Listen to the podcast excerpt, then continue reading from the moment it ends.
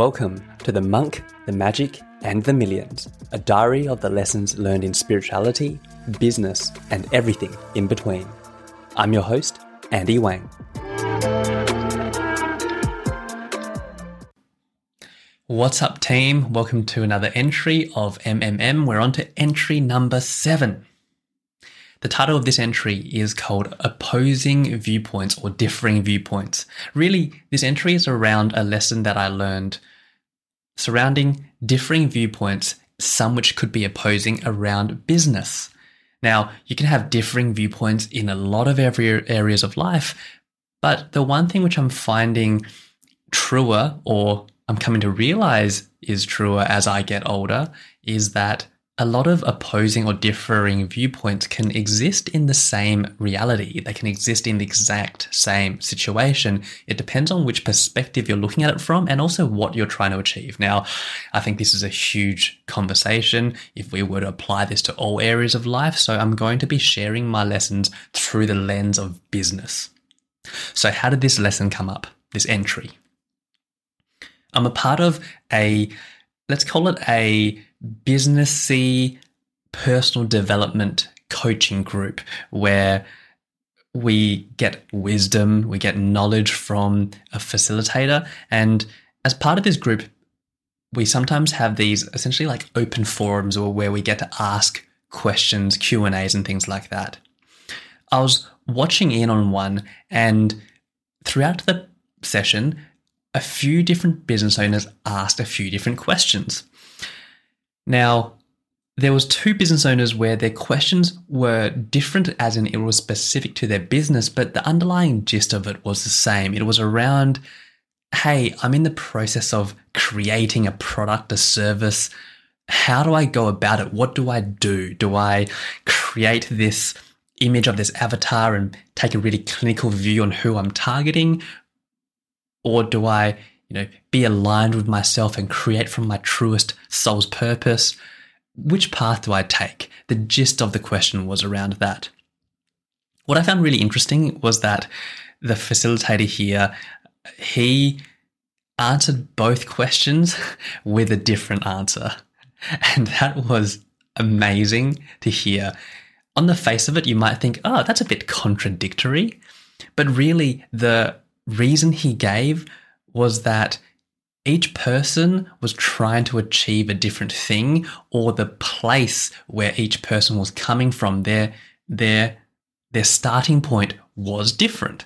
So for example for one person he gave the advice that they should really get clear on their avatar really refine and simplify and ask his audience ask the audience of uh, the audience of the the person who's trying to sell this product or service what it is that they want, asking the audience. On the other hand, with the other person's question, uh, the facilitator answered it through the lens of, hey, you sound like you're pretty clear on what you want to create and you've got this urge to create this thing. Uh, just send it, create it, create what it is that you want. I found this really intriguing because when I reflect back on my life, I've heard time and time again from amazing business owners, really successful business owners, that to sell something successfully and to earn that growth, ask the audience, ask the public what they want. Now, for some things that sat well with me from a perspective of, oh, there's this thing that I'm trying to achieve. How do I improve that thing? Right? I would get feedback and ask people, and it feels like the right thing to do. But then there are times where I just want to create and I'm creating for creation's sake. When it comes to that sort of experience, I've found asking people ends up not feeling good. I end up spending time creating something that someone else is wanting rather than something which I just want to create. So the reflection point which came up here was you don't have to follow one rule or the other. They're not mutually exclusive. You can do both, and it really depends on the outcome that we're after and the place, the original starting point we're coming from.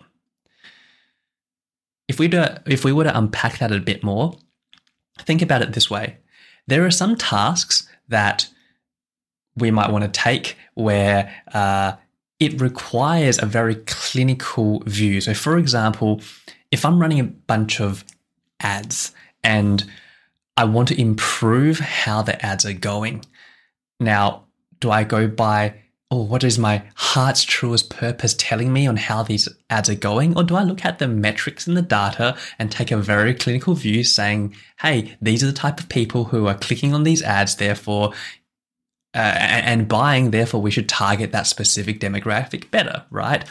If I was trying to achieve that purpose, then the approach I would take would be very different to just say I'm trying to get get really creative, uh, needing to create a whole new package, a whole new service or product. I'm not going to get in front of a whiteboard and dot out the pros and cons of each different option. For me, it's much more effective to really get in the body, do a bit of meditation, uh, do some breath work, and go for a run and essentially get out of my mind and feel relaxed so that I'm in a much more creative heart space.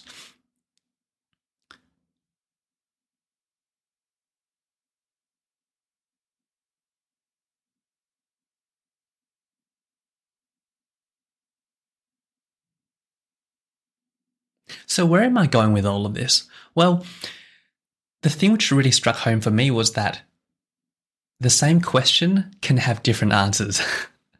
and I don't know about you, but sometimes I catch that glimpse of that video on Instagram uh, where a successful business owner or business coach is giving some knowledge. I catch that video on YouTube and someone says, Oh, you've got to do this. If you're successful, here are the five things you got to do. If you're blah, blah, blah, here are the six and a half strategies that you've got to implement. And I get the reason behind it because it's it's snappy, it's catchy, it gets eyeballs.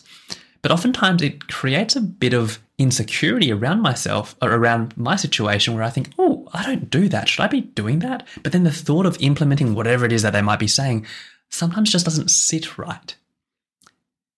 On the flip side, I'm thinking, whoa, they're successful, so they got to know what they're talking about, right?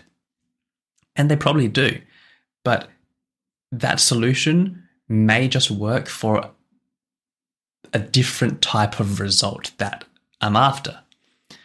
So, knowing that the same question can have multiple different answers, it really created a reflection point and really created confidence for myself to turn inward to ask the self, okay, what is the end result that I'm after? And where what is my starting point? I'll give an example. Uh, in the past, I talked about this budgeting tool that uh, app that I'm creating at the moment, and re- reality is this: that thing came out of necessity for me. I needed to create that for my own money management, and it then became this passion project where I just love improving it. I love developing new concepts around it. And now that we're turning it into app, I'm really enjoying just creating and being and seeing what's being brought to life. And I only ever intended to create this app to release the creative bottleneck. So I'm not taking this in a very clinical, uh, approaching this in a very clinical way. I'm not looking at this saying, hey, the button's got to be exactly this many dimensions to, to really excel in the user experience, or uh, the wording has to be exactly this many words to have that short, punchy, whatever it is, right? I'm not taking that approach. For me, the outcome of this was always to remove the creative bottleneck because I felt like unless I brought this thing to life and s- gave it life, I couldn't move on and create other things. Now, someone else in my position who's wanting to achieve a specific result, such as, oh, we want to create the best app in the world that does X, Y, Z, and, and this many sales in the first year, they're going to approach that really differently. Why is this important? Well, for me, it's important because it prevents me from having to scatter and try all these different things. Don't get me wrong, trying new things is effective sometimes, but when our time, our energy, our uh, whether it's money, whatever it might be, is a finite resource in our possession at the moment, we don't want to be scattering our time and energy specifically. Uh, money you can always make, right? But time and energy, attention, focus, you don't want to be giving that willy nilly. So if someone says, hey, do this, and now someone else says, hey, do that, you don't want to be jumping from one to the other. I feel like the more sure of yourself the better you know yourself and the challenges that you face and how you like to solve issues really helps hone in uh, the the ways you approach it from infinite ways of approaching it to just two or maybe even just down to one. And that's why it's important. It saves a lot of time and energy to know that, hey, this person said this one thing. That person said that other thing. Both can be right, but which one actually feels right for me? Which one feels right in what I'm trying to achieve?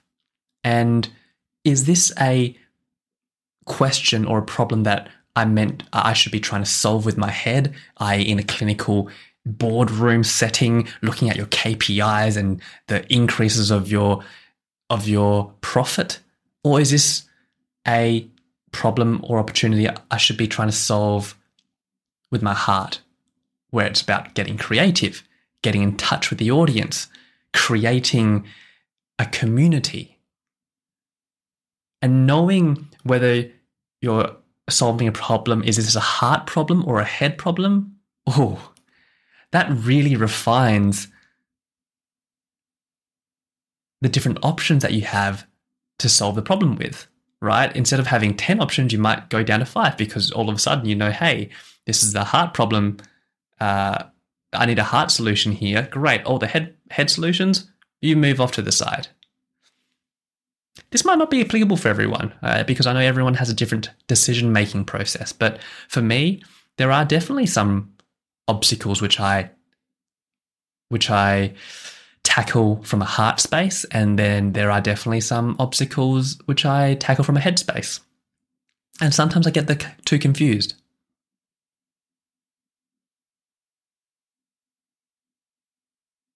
So moving forward, when I'm faced with a outcome I'm trying to get to, a, a, a, obstacle or a question or a challenge which is coming up, and I'm trying to bash my way into the solution, instead of rushing into it, I think I'm going to pause and just ask myself, is this a heart?